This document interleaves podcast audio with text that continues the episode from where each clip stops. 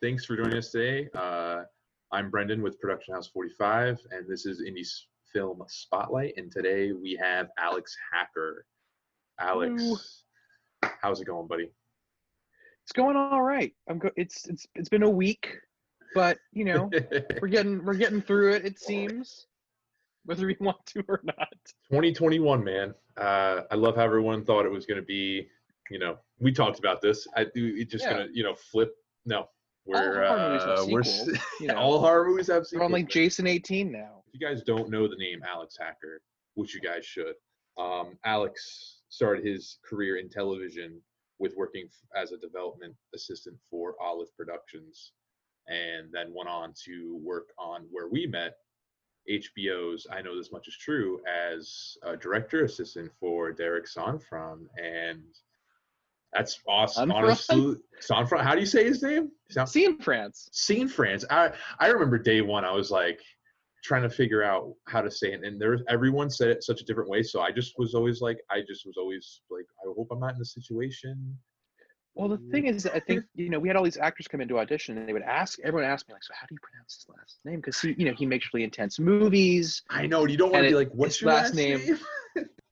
It sounds like very like artsy and European, but it's like the guy's from Colorado. It's Cianfrance. That's what I'm saying. That's why I like when I go into it, I'm like, I can't be in a situation where I have to like do this, because I'm gonna butcher it and I'm gonna look so silly doing it. But and that's where we met. He's a great guy, great director. It was awesome working on that with him, and honestly, if it wasn't for him, we wouldn't have met. And I know, Alex, my man, you are seriously one of a kind, dude. You are such a brilliant unicorn. I was gonna say, you're such a brilliant writer, such an amazing director, and just an all-around great person. And I am so glad you had the time to join us. I know. This is just gonna be a fanfare. But Alex, thank you so much again for joining us. Happy to be here. So, as a writer-director, what is the biggest thing you kind of focus on when it comes to basically developing an idea? Do you start with a script idea? Like, what comes in first? Is it your writer side or your director side? It depends. Half the time, usually it's an idea for a single scene. It's something like, usually I do this thing where if I hear a song I like, I'll just run it into the ground a million times. And usually with that song, I have an idea for like a scene in a movie that song could be set to. And then it's like, and if it's a good enough idea, I'll go like, well, that's a good scene. Like, where can I put that in a movie? I'll write the scene down and I'll like put it away. And then later I kind of go back to it and go like, oh, that's that scene. I can put that here. Or it just kind of, I go like, well, what happened before that scene? And then I think about what led that character to, you know, dance like that, or whatever the song may prompt in me. And half the time, the other half of the time, it's I'll read something and go like, that's like, I wrote a script that I believe you've read called The Jealous God, and that was, I read online this guy who'd been a faith healer was like, here are the parlor tricks that they used to make people believe that I was healing, you know, their sickness and their cancer. Please excuse the cat that's clawing at the door. And I was like, oh, that's really interesting. Like, faith healers do it that. Oh, hello. Oh, I already have one. Thank you. I just opened another beer. I love you so much. Thank you. You're perfect in every way. Yes, please have that one. I love you. My girlfriend, everybody. She's a gem. But yes, so I read this article where this guy was detailing like the grift side of being a faith healer, and like the kind of magic tricks and parlor tricks and kind of covert hypnosis that goes into making that seem authentic. And I just kind of sat with that, and I was like, well, what if I make a movie about someone who does these tricks? And I wrote a movie around that article. So it's like, I kind of read something that I kind of find fascinating, or just a character that I think is really compelling, and then I use that along with whatever scenes I have and go, oh, like, perfect, now this scene makes sense for this character, and kind of build it from there. I have so many half-written scripts, though. Usually I feel like everyone does. Everyone has that one thing. They're like, oh, yeah, we're still working on it. It's still coming together. I just got to, you know, get some inspiration for it or something. Yeah. Well, my horrible curse is that if I outline, I stop writing it. Because the fun for me is that aha moment. That's like the high that I chase. I'm always putting the track in front of the train. When I write, I go back and fix things later, but the first draft at least is sort of like trying to surprise myself. And if I know how a movie ends, I never write it because I go, oh, well, I know what happened, so I'll just write that later. And all the urgency is lost. So the fun for me is going like, oh, and then this happens. And I surprise myself and I go, oh, that makes sense because they said that line earlier. Oh, perfect. And then I write 20 pages that night, you know. But then half the time I write 40 pages of something and then I go like, oh yeah, well, I know how it goes and I'm bored with it now, which is a horrible curse I gotta get out of. Oh, totally, totally. I mean, when it comes down to it, it's really creating the world that you want to write. Now, when it comes to that kind of thing, especially for The Jealous God, which is, yeah, great script. I mean, honestly, when you sent it to me and I opened it up, I literally read it like right there and then. Like, I didn't stop. I couldn't stop. I was impressed. It's long. I know it is. And I remember I forget what it was, but I was like, wow, that was really good. I was like, I was seriously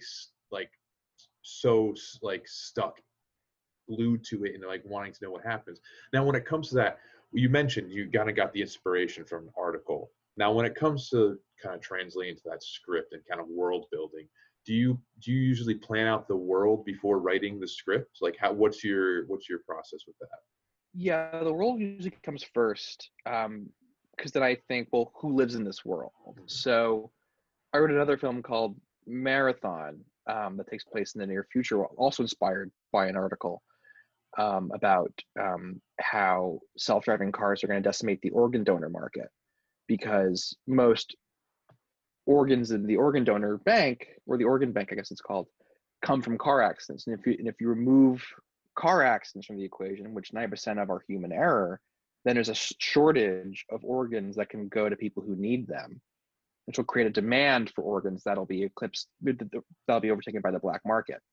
And I was like, well, that's really cool. There's a movie, and I wrote a movie around that. Yeah. That's crazy. Take that, Tesla.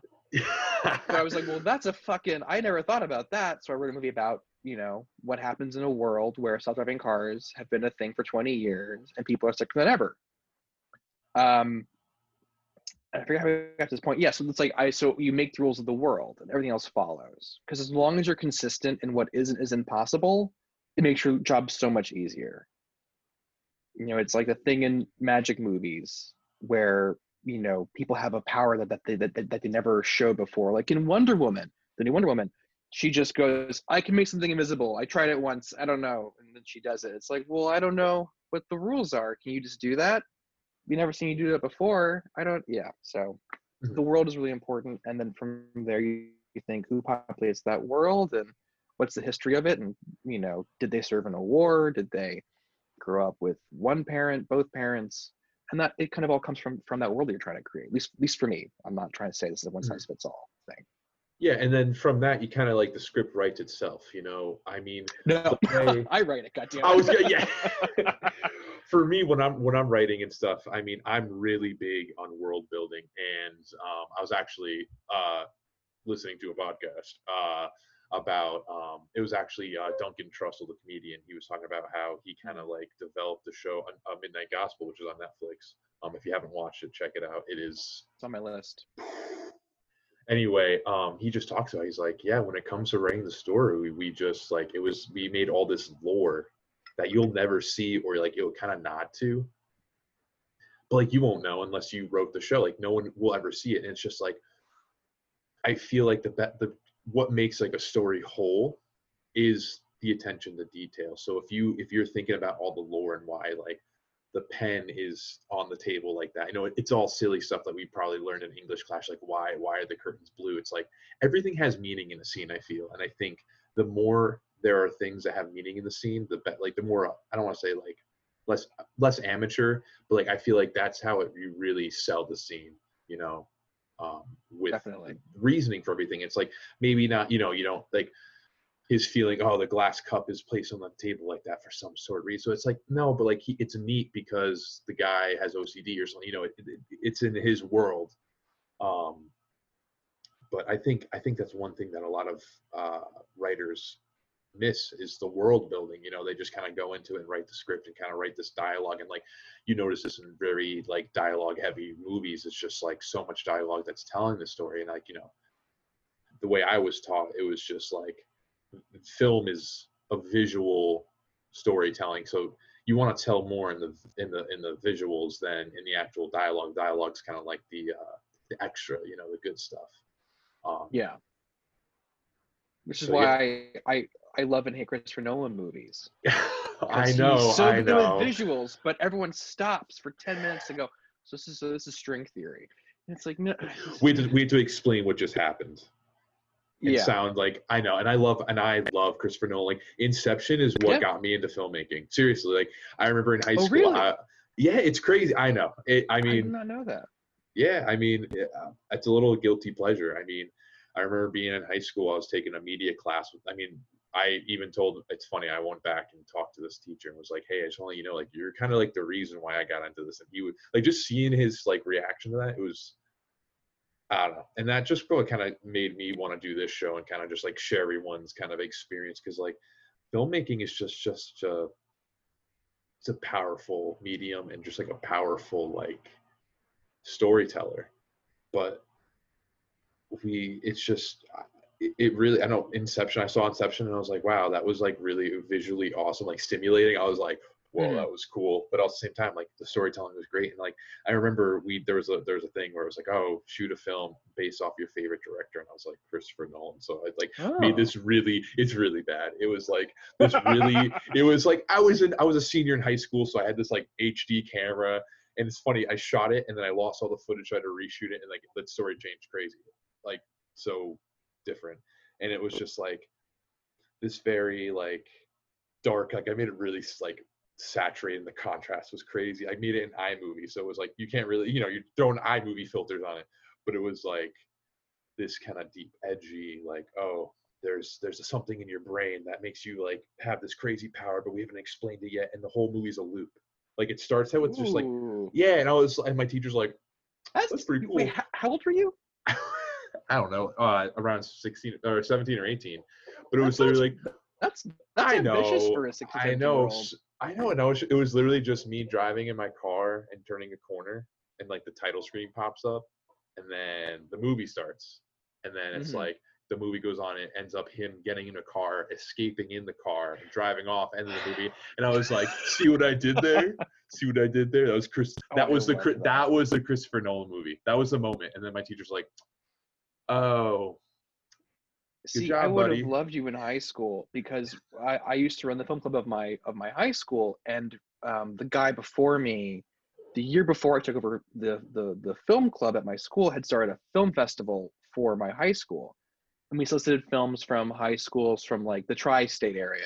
I think there were a few more distant than that, but by and large, it was like other high schools near us. Send in your movie, and we'll show it. You can win a prize. And, like a little trophy, and if you want to come, bring your friends, we'll give you passes, everything. It was a great like bake sale opportunity for the school, and I think more schools should take advantage of, especially with like younger art. I mean, in school that was my big thing, like was just even showing the class, and then when we did screenings, I was like, it was just a magical moment, you know. And I feel like everyone, especially like filmmakers, should feel that, and I feel like starting that even younger, like, well, I met people through it that I still work with today, like my ADM editor on my current project. I met him through that festival because he submitted a film that I was like, this is weird, and we met in the lobby, and you know, god, 10 years later we're still working together and like best friends. And I know, I mean, that's with us with the roommate thing. I mean, I lived with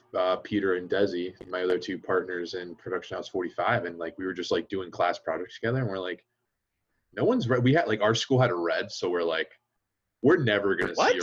Yeah, I know. That was the only thing that was like kind of our like. We were in the. I went to. Holy shit! I went to a SUNY school in the middle of nowhere, and their big pull for the film production was like, we got 2 reds, and I'm like, yeah, I guess I'll go there. But like, honestly, teaching was great, but like I was like, that was the big pull. You know, we had reds, and we're like, wow, we're gonna make a movie. So like when we were the only people, because like I don't know if if this was the same thing for you, but like for some reason, like with us, since it was like a small school, our class was relatively small, but like half the people didn't want to be there. They were just doing it because it was kind of like the easy route out, because it was just like, you're making like videos and stuff. You like, you get graded on it, but it's like really, it's, you know, it's not as hard. Well, that didn't fly at my college. They were really hard. Like the film program was a hard one to get into because they had very limited resources. They only had so many cameras. Mm-hmm. So unless you were like good, because the way my school worked is that you declared your major at the end of your sophomore year. Yeah, same with us. But you had to have certain credits to do it. But there were kids who would make movies for their moderation board to like declare majors, and some of them weren't allowed to be film majors because they just made a film about, you know, them in pickle juice in a bathtub, and they were like, "What the fuck is this? Like, you didn't try." Yeah. And they were denied entry to the film program, which is, I mean, it's one way to do it. Yeah, I mean, with us, I mean, we were a SUNY school, so it was like a little less harsh. And like the only thing is like our film school was like run by it was a communication degree. Like it wasn't even film. It was like the title was communication and video production narrative concentration. And you're like, ooh, oh, that's fancy. But at the same time, like our school, I felt focused more on like the news and like broadcasting over film. And like, we didn't really learn true film stuff until senior year. And I'm like, why am I learning this now? Like, I felt so like robbed a little bit. And this is where my friend, like me, Desi and Peter were like, hey, it was our senior year. We finished our capstone. We're like, we have about a month or less left here at school where we have access to this equipment and that we'll never have access to again for free because we're students there. Let's shoot as much as we can. And we shot through 3 short films. Hey. And honestly, that's like this is like where it all was born. And it was just like working with them was great because it's like, wow, they're really like determined to get stuff done, especially when we're crunching. And it's like we have a red, and then like we have the daylight. You know, we don't have a lot of like we have equipment, but it's like what can we work with? And that's kind of like the whole indie thing happened, and like so PH45 was born. And fuck yeah. It really, honestly, kind of changed me, and that's what really got me into film, the whole indie aspect of it, you know, kind of running and gunning, and also just kind of like, let's just do that, like, let's make this happen. Well, we met on the biggest indie film that ever existed. So. I know, HBO, I've never heard of them. Yeah. I mean, but that's crazy, though. You meet, like, I met you, and then you're like, oh, you know, we got to know each other, and you're like, hey, I write these scripts, do you want to check them out? And I read them, and was like, Alex, this is awesome. Like, I'm not just tooting your horn. Like, this is really good. And now to see that, like, you're working on this short film, and it's just that's my favorite thing about working on like professional films. That's no matter what you know, you meet the grips and like, but this grip is also like, oh, I'm really a DP. I just like doing grip for like, work. And you're like, what? And then you like you watch your short films, you're like, you know, that was actually pretty great. And then like, I mean, you were a director's assistant, so I was just like, oh my god, like. Yeah. I got this. I'm like, dude, this is awesome. I'm like, I love this script. Like, seriously, A Jealous God is still today one of my favorite scripts. And I'm like, Loki, I'm like, yo, let's, you know, when's it coming out? Like, dude, what's your plans for this? But it's how about this weird thing? Because sorry, go ahead, please. No. Please take it away. No, finish your question, please. I was gonna say, like, where is it? Like, what's your, when you write scripts, like how do you make them the next project you're working on? Well, I just write every day, and it's sort of dictated by my mood, what I'm writing. You know, sometimes I'm working on a thing that, because I think that the problem is that I've written of films like Jealous God, where it's like, because so when I worked in development, just to backtrack, I read a lot of scripts. My job is to read scripts people send in all the time. Some of it was, you know, trying to get a job on a show that we were staffing. Some of it was to have a film made. And I would have to read all these scripts. And I read, I think, something like 208 over the course of like a year and a half. Are these like features or is it episodes? Some of them were features. Some of them were, so we were developing a TV series at the time, and they were trying to staff their writer's room. So we would get samples from people, which is like development houses in New York, at least one that I worked at, were really attractive to larger conglomerates because they have a large tie to the theater world. A lot of playwrights are tapped to be TV writers. So you're seeing theater, you're going to shows, you know who's the hot young thing, and they send you scripts. So we had a lot of plays that were sent in that have since gone on to be moderate Broadway hits, you know, like things that you've heard of, I'm sure. We're like, oh yeah, I heard of that. And then a lot of scripts were just, some of them were movies, some of them were pilots. I read a lot of stuff, and part of me would go like, I read a lot of scripts that I just went like, well, if they have an agent, I'm fine. Like, some of them were really bad. And it's I was just like crazy. Okay, you're like, they made this. Like, I'll be fired. I know. But then I would read things that were so good it made me angry, and I would go home that night and just be like, I gotta fucking write something back good. Like, there were 3 or 4 scripts that I read that I was really passionate about, that I was like, we need to make this movie or this show, whatever it was. I bring them to my boss, and I go like, hey, here's a really good script by this guy. He has like 2 other credits on like a show, but like this movie is incredible. And she'd read it, and then she'd go to me and she goes, yeah, but who's gonna see it? And I was like, but the story of this one-handed farm boy is really good. But she was like, no that's one's the gonna toughest watch thing. It. You gotta pitch it to these huge companies, you know, to get like to be the next thing, and it's just like, no. Sure. Well, it's really dictated, because I one of my first internships was doing development as well, reading scripts that came in. And most of the scripts that are being sent into these production companies are being read by 20-year-olds, you know. So it's not a hard and fast rule, but most of them are younger people who are just out of college or in college who are reading scripts, because it's, yeah, if you have any, like, if you're film literate and you know how to like phrase things, you read a script and you go, yeah, this didn't work because this character's underdeveloped, or like, we never get a real sense of time and place. You can kind of write that out and diagnose a movie, which I find really fun. I love reading scripts and going like, no, it's really great, just write an ending for it, kind of thing. But we read a lot of scripts, and some of them were great, some of them were bad, and the ones that tended to kind of fall upwards were the ones that spoke to someone higher up. Mm-hmm. You know, if they had a mom with cancer growing up, then they're going to love this script about a kid who cares for their parent. You know what I mean? Yeah. It's not a hard and fast rule, again, but in my experience, there's a certain level of resonance that it has for someone higher up the ladder that goes, this is what we're going to focus on. They don't all get made. There were some things that we were developing that were going to be like, I remember one of them got really far at a certain network and had like full approval. They were trying to cast it and write it, and it's never happened. And this thing had like a lot of juice behind it, and like a really, really big name wanted to happen, and it just never came about. And I kind of every now and then I Google it, like, is that still happening? And there's not a peep of it. So you never know. Like it's really the most random thing in the world, and that's both liberating as like, hey, maybe my thing will be the random thing that makes it, and also disheartening of like, I can write The Jealous God, but who's gonna see it? You know, who's gonna really sit down and watch this long movie about faith healers? You would, because you're cool and you have taste, but as a selling point, it's this idea of like, yeah, I'm writing this thing, but who's going to want to watch it? Which is why I try to like write, like I do the one for me, one for them. So like I do one that's really personal and like subtle and weird and, you know, period piece, father, daughter or whatever. And now I'm writing a zombie movie. Exactly. But like, that's the thing when it comes to indie, I think when it comes to indie film, the best thing about those, it's like with indie, it's like, let's make this. We got to make this. They're not going to make it, but let's make it because it's us. You know, it's like we can make this run and gun. And I think that's my favorite thing about indie, because it's just like, just make it, see what happens, you know. And it's just sometimes it's very liberating when you write something like this and it's like, you know, there's only one way to really find out if this is going to work or not. And let's just shoot it. And I think, you know, it's easier to show them the movie that you're seeing than handing them the script. Like, what do you have to feel? Like, what's your input on that?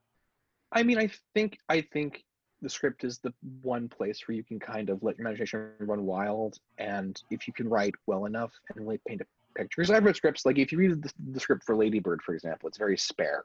Mm-hmm. It's like Lady Bird takes communion, and that's it.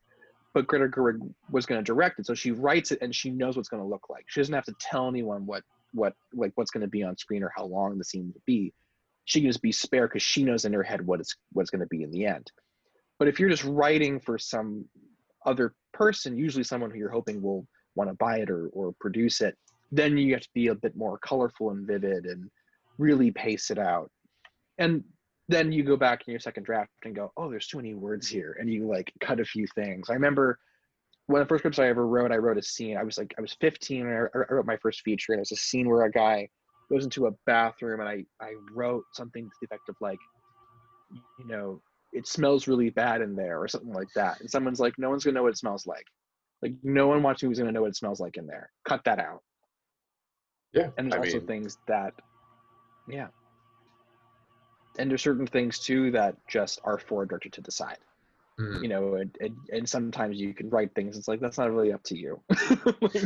Like you don't dictate camera angles in your script. Don't do it unless it's really important. And like, I was gonna say, with being like a writer director, do you find yourself writing like camera stuff in there? Because I feel like that's like a big thing. You kind of like, a lot of people tell you not to do. You know, write it so people, like you were saying, it's a visual thing. You kind of want to like, don't write the smell. No one's gonna smell it. You know, it's a very visual speaking thing. Cause that's how I was taught. It was always like, when you're describing the scene, visualize it. Don't I'm sort of two minds about it. I've produced my own work and had others produce it. That friend I mentioned from the film festival, for a period of a couple of years, we would make these super low budget, Lower East Side movies, where it's like, hey, our friend's restaurant's empty. Go, go, go. Mm-hmm. We get our friends to star in them. We'd shoot them for no money over a weekend and then, you know, cobble them together. And more than one of those were things I'd written that I was like a small 10-page script. I was like, really proud of. It was tight. And I gave it to a director, and my friend's great, but he's a lot more expressive than I am, a lot more colorful. So he would do these things. I was like, this makes no sense on the day. Or I'm like, what the f are you doing? Why are we doing? But you see it and you go, oh, his mind works so much differently than mine does. And some of these things, like, oh, that makes a lot more sense if that line is a joke than if it's serious. Mm-hmm. Like, he told the actor to read the line this way because that line is funnier as a joke than as a serious line of dialogue. So I think I'm always really surprised and humbled by what other people bring to your work and how actors can really change your words, which is why I think it's really important that if you have a script that you like and want to show people, have someone read it, or read it out loud to yourself.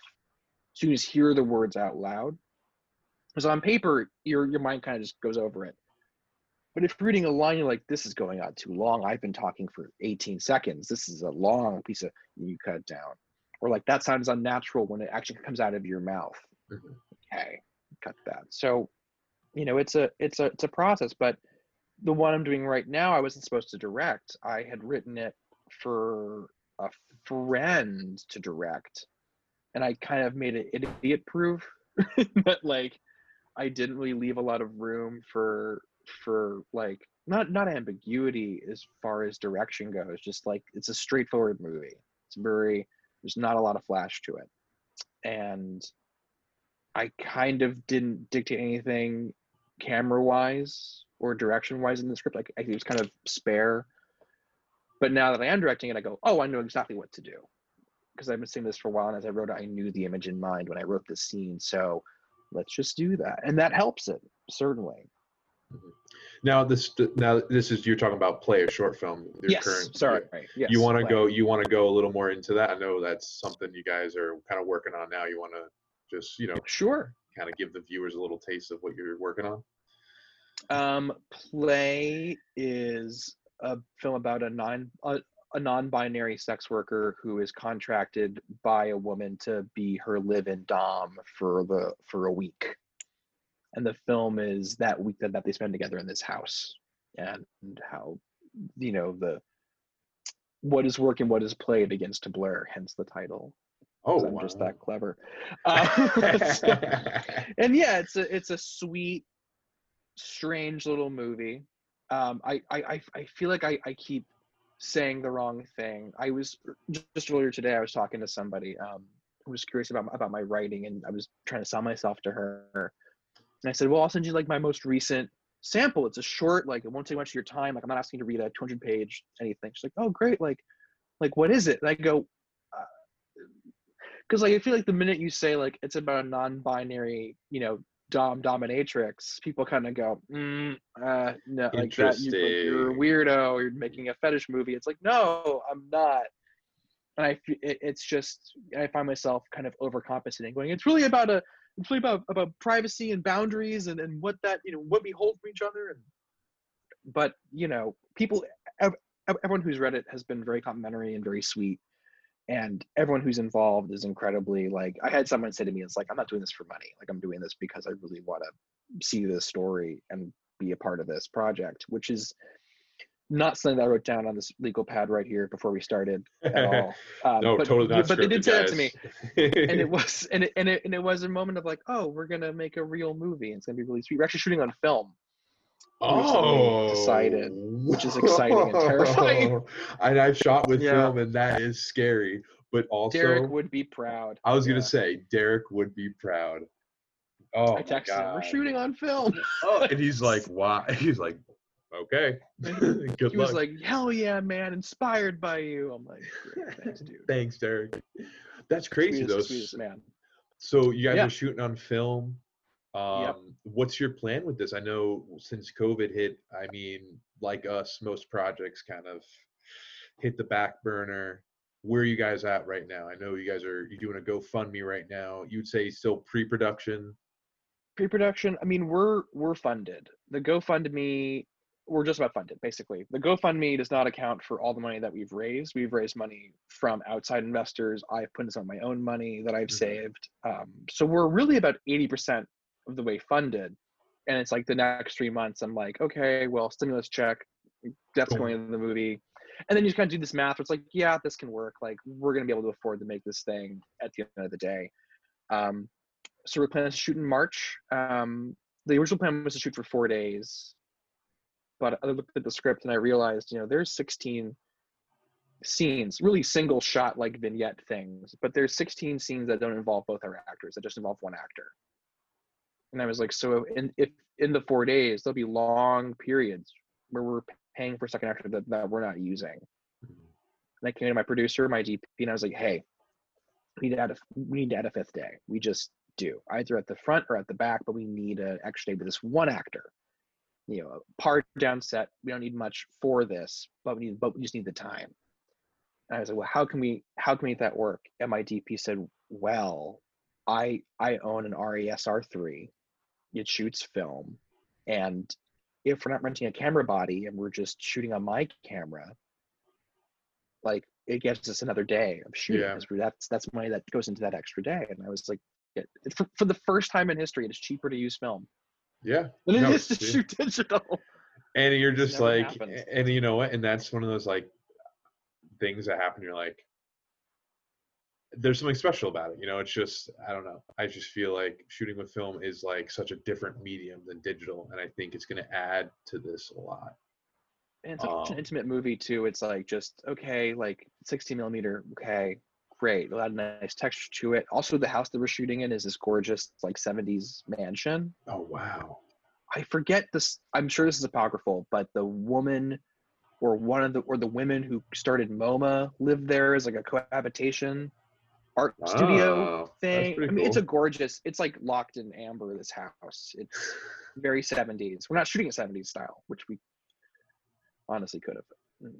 But I was like, ooh, maybe we know. Like, no, just tweak it a little bit. No. No. Producer in me is like, dude. I can't. We can't make this appear. We can't. Adam's like, work. Bro, we can't. I'm like, our budget is, let's try to make it, something we can fund ourselves. We can't fund. Well, that's sort of the thing that I've been really, really kind of overwhelmed by, because I've never done a crowdfunding before. It's my first time doing that. Usually it's been like, we do it for nothing and we make it look like it costs something. Like, I think the films that my friend and I made on the Lower East Side were maybe at most $5,000. And that was raised from people who ran the art studio that we shot in. So it's like, hey, if you fund us, we'll put you in a movie. There was a guy we worked with who was very wealthy and vain and older, lovely man, but he really liked being on camera. And so we were like, well, if you put him in a movie, he'll pay for it. So we did. So we write these movies, and then we'd run a part for like the eccentric gallery owner or like whatever. And he'd shoot his scene, and then he'd like help us. And really, I think sweet everyone's been there. Everyone's been there. Filmmaking is just—it's crazy how much money that goes into everything. And you're just like, I don't know why this costs so much. Like, this is why it costs so much. Like, it's not just us, like, oh, we're making film, it has to be this much. It's like, no, it's like what you're trying to pull off. It's crazy that you realize how much money to pull it off good goes into. But then also, I feel like my favorite part about the indie is like, all right, we don't have that money. How are we going to pull that off?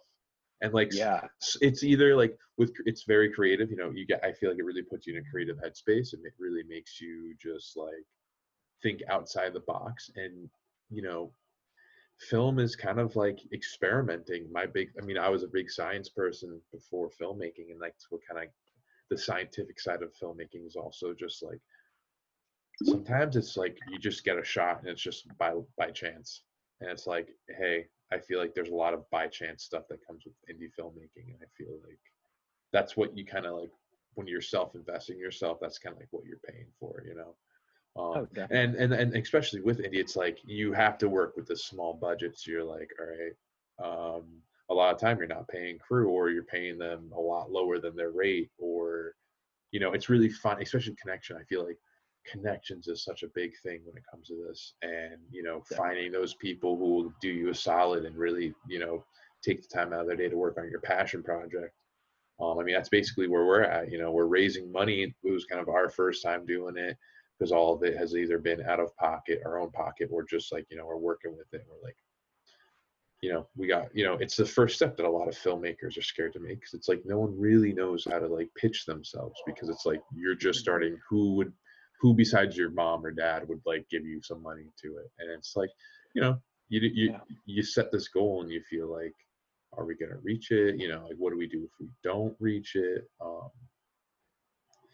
Well, that's sort of the weird, you know, death by a thousand cuts that you make, because then you realize like, well, we need an extra day. Okay, an extra day. Well, that means meals for the whole crew. Well, how much is that? Well, 3 meals a day, $12 per meal per person. That's $36 a person for a crew of 12. Like that, you know, over 5 days, that's adds a lot up. Of money. It adds that's up. Like, you know, $2,000 easy. So you go, okay, you know, plus tip and tax and all that other stuff. So you go, okay, that's money. And now there's COVID stuff. So, okay, we got to buy a gallon of hand sanitizer and gloves and masks and also that COVID. Also yeah, get a COVID compliance office. It's like an extra crew member now. You know, you're adding, yeah. And you're, you know, and then you're going to have someone who has to help clean everything. And that's why we've kept, you know, a lot of, I mean, we've shot one thing, and it was very closed off. It was just my Desi and Peter, they're roommates, so they're together all the time. And we hired an actress, and we had a COVID compliance officer on set. And, you know, it's what you can do right now. You know, that's what we feel comfortable doing right now. But it's just like, you thought indie filmmaking was tough that like before COVID. Now it's like, it feels almost impossible, you know, like who's going to work for almost dirt cheap during a pandemic? And also like, why would you put these people at risk? You know, I don't want to say for money, but like, you know, putting them at risk. Yeah. There is that thing of just respecting everyone's time. You know, they're trusting you to create a safe environment to work in. And if you can do that, that's half of it. If you can make an environment where people feel able to be creative and not sit on ideas or comments like, hey, that doesn't work. You know, there have been a lot of times where I've been on sets where it's like, I remember I worked with somebody once, and they were sending me these scripts, and they asked me, and it was an older person, someone who's in their, you know, late 40s. And they asked me, you know, like, what do you think? And I was like, it's kind of racist. They were like, it is? And I was like, well, yeah, like not, it's not like you have a Nazi in the sketch, but just like, you're missing so many things tonally.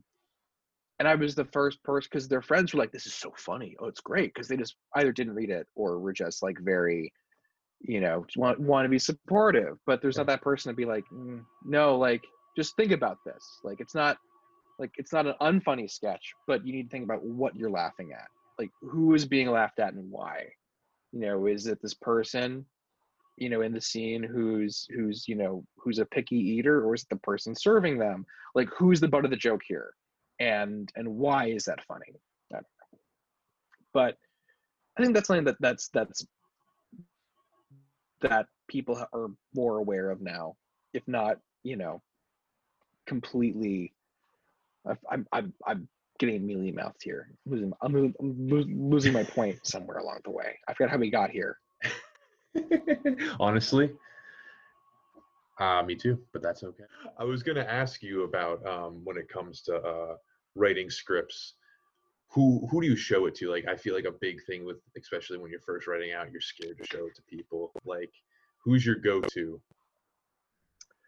Well, and also, sorry, to add to that, who's your go-to? Sure. And do you feel like it's very important that you share it with other people, whether they are not script writers or just kind of getting the, just as many eyes on it as possible? I'm incredibly needy as a writer. I'm very needy. I'm better than I used to be. When I was in high school, and I think early college, I would 2 a.m., hey, can you read this real quick? And it's like an 18-page, you know, short or something, or the first part of a movie. And usually when people send me unfinished scripts, they say, like, is it good? I say it's like being handed a baby and being asked, like, will he be a doctor? Like, I don't know. Let's find out. It was, you know, how he grows up. But I'm a biggest hypocrite because I do that all the time. I think we all do. I remember when I graduated college, I had an informational interview with, I shouldn't say, but a big writer on a hit procedural TV show. Still on the air. We could still we can get away. We good with that? We're good. Yeah. They're telling me we're good. My lawyer is wincing, but that's because he's eating lemons. Anyway, I'm looking in the mirror. We're good. So, and you know, it was in. I remember nothing about our interview because it was all basic, like, you know, believe in yourself and just write every day, like that general. It was a very boring meeting. But at the very end, he shook my hand and he said, remember, you only got to write for 3 people, your best friend, the girl you're f***ing, and the girl you want to f***. And I was like, what? I was just like, what? Like, I have a best friend. I don't want to f*** anybody, and I don't got a girl. I was so like, my buddy. And that's sort of how it's been. Like, I think I write for me. I write movies that I would want to see, for better and for worse. Typically when I'm writing, I show it to the same 4 people. My girlfriend usually sees it just because she's there and, like, I can be nakedly insecure about it and she won't judge me. I'm scared to show my girlfriend stuff. Like, I don't think she's read actually any of my scripts or my script development. I'm just scared to show her. I feel like she wouldn't, like, I'd be like, not that she wouldn't love me, but I'm just like, yeah, I wrote that. Then there's my friend who I've known since high school at the festival, my friend Nick. He was on my stuff, and he's sort of a guy who I've worked with before and who I trust just to give me an honest assessment, but also who I know has my interest at heart. And then my other really good friend, Fraser, and sometimes writing partner, because I know that he knows his stuff. And so I, like, recently I'm writing this movie, and there's a plot point that occurs at the halfway mark, and I was sort of like, you know, I had a weird week. I wasn't quite feeling. I was kind of writing this plot point begrudgingly, and I was like, I'm not passionate about this plot point. Like, maybe it doesn't belong here, but I do like it, like, on paper. So I said, hey, can I send you this, like, 48-page thing? And you tell me what you think. He's like, yeah, sure. And he's like, no, I think it's good. I just want to see where it goes. And I go, great. I don't know. It's something about that because if you just said, like, it doesn't work, I would have scrapped it. Mm-hmm. Or if I scrapped it, I would have, like, altered it. But sometimes you also have to be careful, because if you send someone 48 pages of something, then, like, they won't read your second draft. It's like, I read it already. I don't want to read it again. You only put them through so much. Sparingly. But there's, like, 5 people that I can go to that'll read it. Like, my friend Fraser, my friend Nick. I have a friend named Madison who's a screenwriter who's had some things, like, produced, like, bigger movies. Mm-hmm. And he's a sweet guy, and we change scripts all the time, and mm-hmm. he's also very, like, practical about it, where he's like I said I'm Jealous God. He's like, it's great, it's too big. It's like, okay, like, that's a valid criticism. He's like, it's just a big movie, a lot happens. I was like, that's true.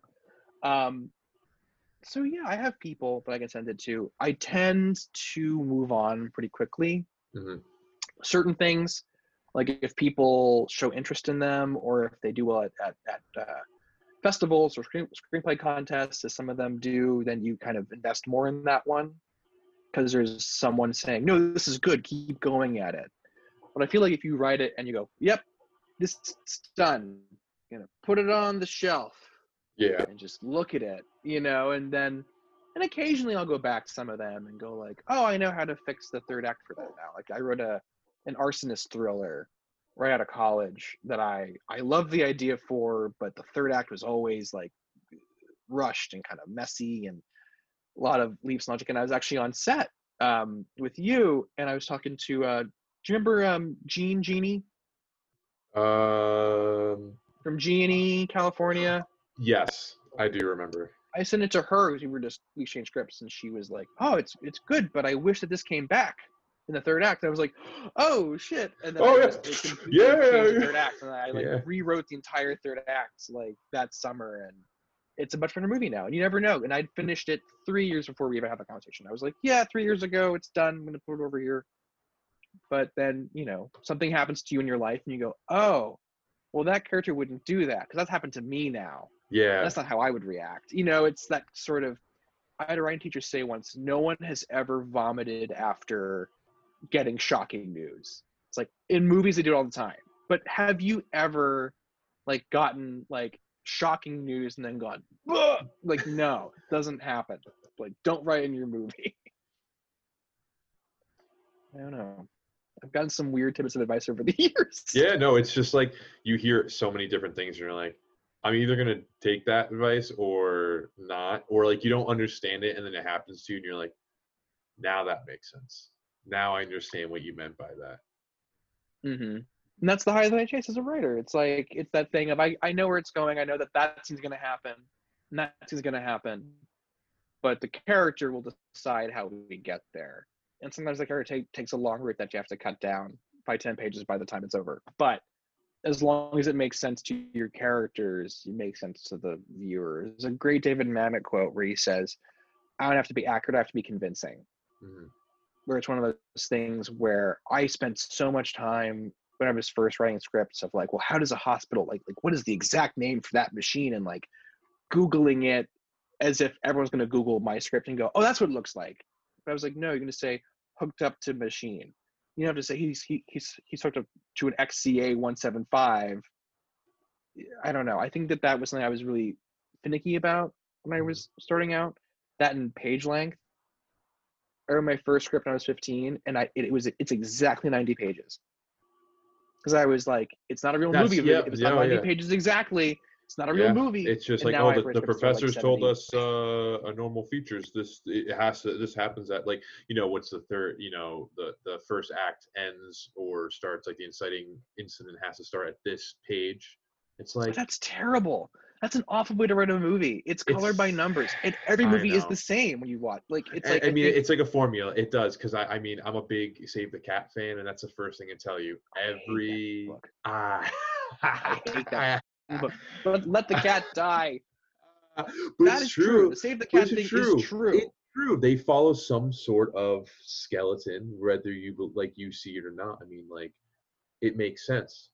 And then you add your personality into it, and that's what makes the film unique. But when it comes to pitching, I know you mentioned it a few times, just like pitching it to people. Like, what's your process of that? Like, you write a script, you're done. What do you do? Like, how do you get it out there? Well, usually what I do is I write it. Whenever I finish, I get very excited. I'm very like, just, you know, gotta get it out there. And I you know, I think the first draft of Jealous God was like 164 pages or something. And I sent it out there and I was like, no, what have I done? Because then like 2 days later, I'd cut it down by 20 pages. And I was like, no, read this one instead. And then I just looked crazy. So what I've learned to do is like write it and sit on it for like a week and then come back to it and then go, all right, now we're going to go through and like cut any unnecessary, like, oh, the bathroom smelled bad. Like cut all those lines out. All those like, you know, filler things, because I think there is that part of me that's still like, gotta make it 90 pages, it's not paced well, gotta make the scene longer. You know, the scene's 7 pages, which is fine. You have 7-page scenes, but then there's a little voice, man, it's like that's not okay, that's too long, come on, keep it moving. So I usually finish it and I'm very excited and I send it to those 5 people I told you about. Mm-hmm. Hey, what do you think? And I get their feedback. And if I hear the same note twice, then I go, okay, that's gotta do that. And I kind of tweak it a little bit. And I go back and I go like, all right, well, and I do that read out loud, read through. Mm-hmm. All right, well, that doesn't sound good. Maybe cut that line. I said this too many times, like these characters sound too alike. I'm going to add something to this character. And then I typically send it to people who I know who have, like, someone I worked with on the show has been a part of some really big productions over the years. And I emailed her and I was like, hey, you've read some really great scripts. Like, what do you think of this? Yeah. And then I kind of hear it from her point of view. And she goes like, well, as someone in my position, what I find attractive about it is this.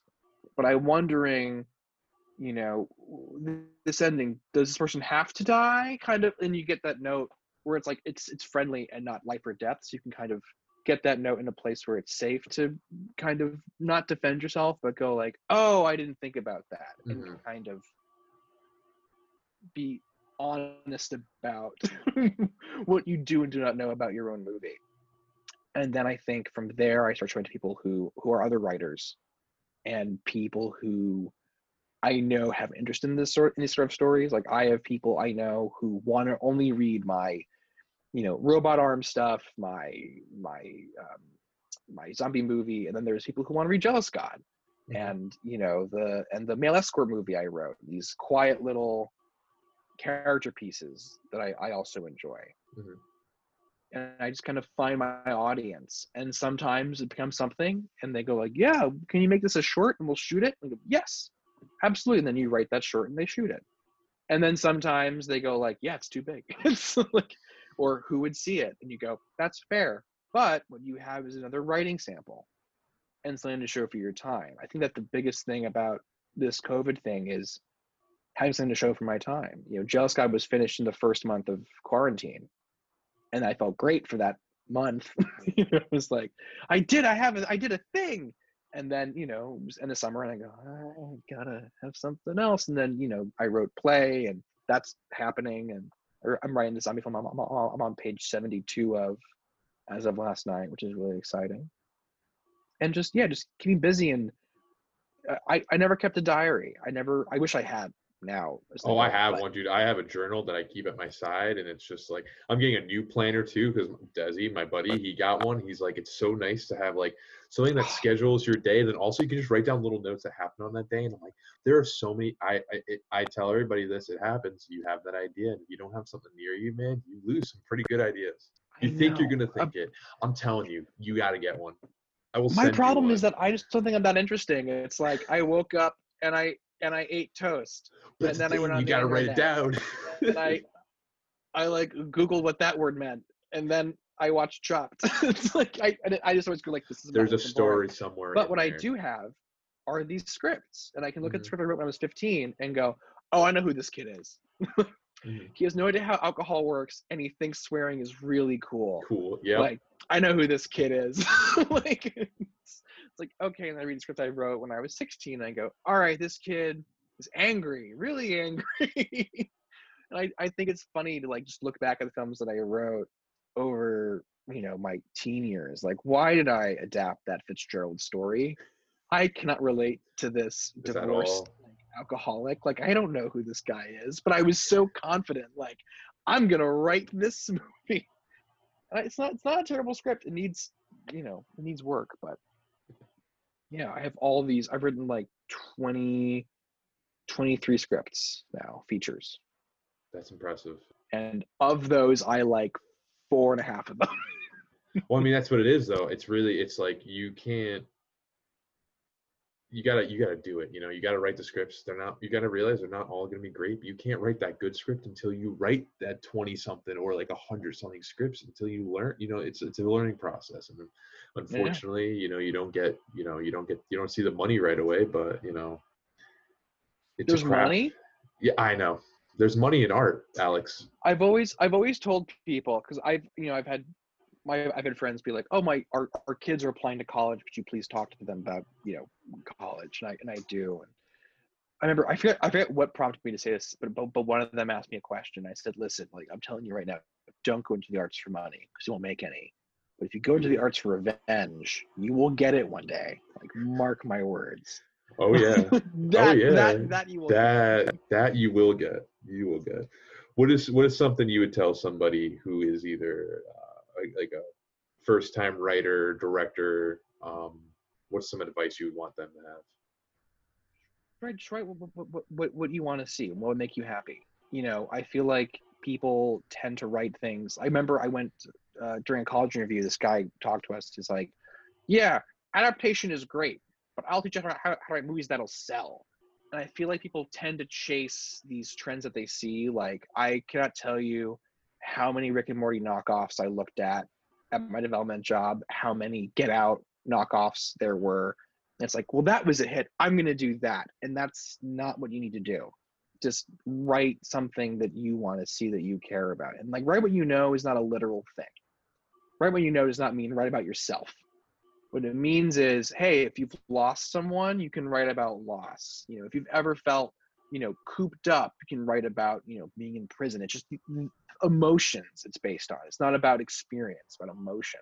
Like, I know what it feels to be lost. You write out, you know, Desert Island movie. Like, you can do those things as long as it's emotionally true to your character, and it's a movie that you'd want to see. It's no fun if you're not having fun. If you're bored writing it, they'll be bored reading it and watching it. Because if you're just, all right, and then they go to the store, like, no one's gonna go give a. They're just not.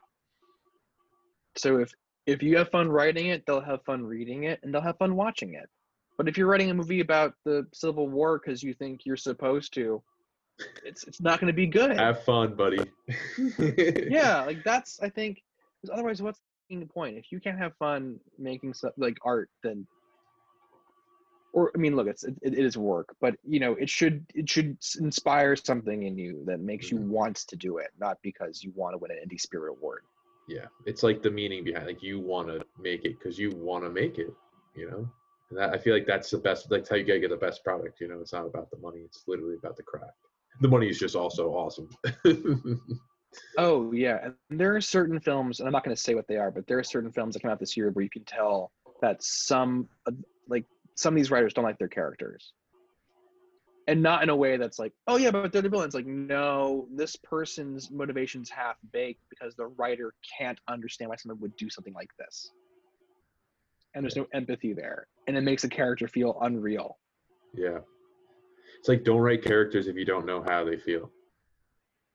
And if you don't know, I mean, you can do that, but I also think it's just a matter of like, but understand where they're coming from.